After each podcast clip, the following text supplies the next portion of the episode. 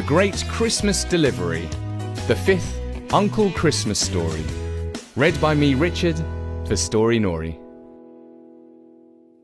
Uncle Christmas is based on a character created by Wicked Uncle, the world's most brilliant online presents store. Now, I don't want to give away too many secrets about Father Christmas, because that might destroy some of his magical mystery. But in order to tell the story, I do have to explain a few things. Even though Father Christmas travels incredibly fast in his sleigh, he can't deliver the entire world's presents anymore. He used to in days gone by, but now we are getting on for 8 billion people in the world. It's just impossible to do it all on his own. Stubborn though he is, he has had to recruit elves to help him in his vast task. It's also true that many modern houses lack chimneys, and even in the old ones, many of the chimneys have been blocked up. Father Christmas and his elves resort to coming in through the window, and if the window is locked, they have to use a jemmy to break it open. Of course, a little magic fixes any damage after they've left, but technically they're breaking the law, and sometimes unplanned things happen, like burglar alarms go off, or dogs awake from their Christmas slumbers and go crazy. The whole business is a lot more risky than it used to be. Which is why Uncle Christmas suggested some novel ideas to the head steward. Listen, Dusty, he said. Why don't we start the deliveries early this year? And what about this for a revolutionary, game changing plan? How about we ring the doorbell and deliver the presents like the civilized, law abiding Vikings we are? Because, said Dusty, the kids will see us and they will open the presents early, and that will spoil the excitement of Christmas.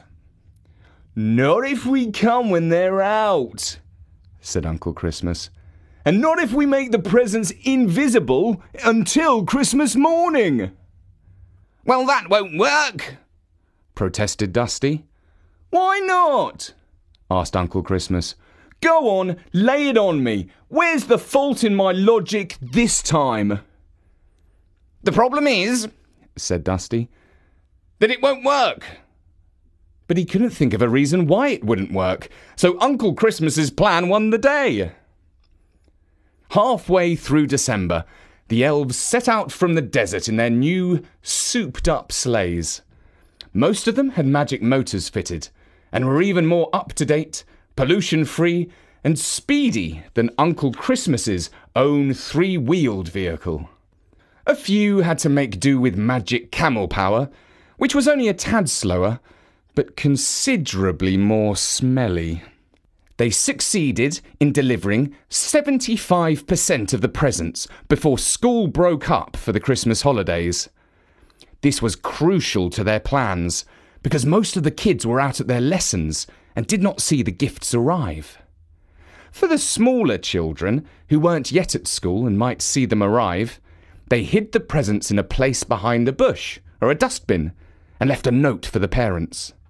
The presents vanished by magic as soon as they were put away in a better hiding place, like under the stairs or on top of Mum's cupboard. It was a good thing that they started early, because the whole business of ringing the doorbell proved to be much slower than sneaking in and out through the window. Uncle Christmas also started to appreciate how complicated the whole business was you had to deliver the presents in the right order to avoid coming to a certain street in a certain city one day and then returning a week later. And it was far more efficient if you could blitz an entire area in one go. But then you would get some late orders in and you'd have to return. And as they were coming along at street level, they had to put up with modern irritations like traffic jams, congestion charges, one way streets, parking restrictions, and weirdly numbered houses. The worst thing that would happen is that they would deliver the wrong present to the wrong house and then have to come back again and exchange it for the right one. Well, that was the worst thing. Until, on the 24th of December, Uncle Christmas met with an even bigger disaster. He was flying over Chukotka, which is in the north of Russia and not far from Alaska, when his motor trike broke down. He managed to land on the ice, but there was no way he could start it again. Even his magic spanner was no use because he had blown a gasket and all the magic mead that powered his engine had leaked out. It was no use. He had to call the elf garage and ask them to send out a spare part. It was an annoyingly long wait, almost seven minutes, before he heard the approaching rescue vehicle announce itself with tinkling sleigh bells. Oh, he said to himself, still stuck in the past, aren't we? But he was, of course, glad to know that he would soon be on his way. However, he was less pleased when he saw the face of his rescuer and the white beard and ruddy cheeks of his brother. Ho, ho, ho! boomed Father Christmas. Your magic trike has broken down, has it? None of my reindeer have broken down. Not once. Not in two whole millennia. Ha ha ha. Just give me the gasket and the fuel and let me get on my way, said Uncle Christmas. I've got a job to do and I haven't got time for all this smart talk. Here you are, said Father Christmas. An early present! And handed over the spare part wrapped in paper with a pink bow. Cheers, bro, said Uncle Christmas and without further ado, he fixed up the part, filled up the tank, and went on his way.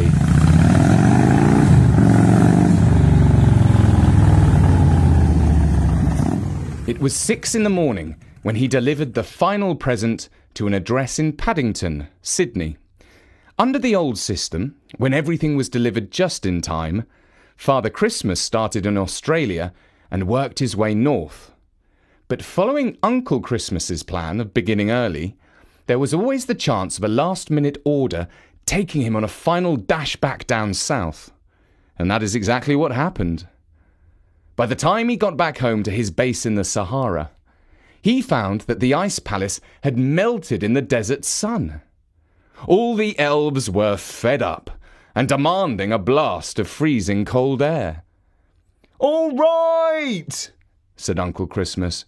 You've all done magnificently, so your wish is granted. Me personally would love to head for the beach, but you elves can have your way.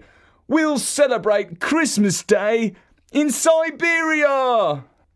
And that's what they did. But before they finally tucked into their Christmas lunch, Uncle Christmas had to find just one more present. It had to be an extra special present for an extra special person. Even a super duper styrofoam gun or a collapsing pocket football would not do. It had to be something that was quite out of this world. Which is why he took the trike to a shop on the other side of the cosmos called Wicked Alien, where they sell radars that can pick up passenger jets and flying saucers and warn of a collision in time to take evasive action. He bought two, one for himself and one for his brother, Father Christmas, so that even if he insisted on driving a 2,000 year old sleigh, he wouldn't risk a mid air collision with a modern aircraft. Father Christmas accepted the present with thanks and good grace, and in return, gave his brother a giant hug and a bottle of mead from Odin's own cellar and they both celebrated the best family Christmas they had enjoyed in centuries.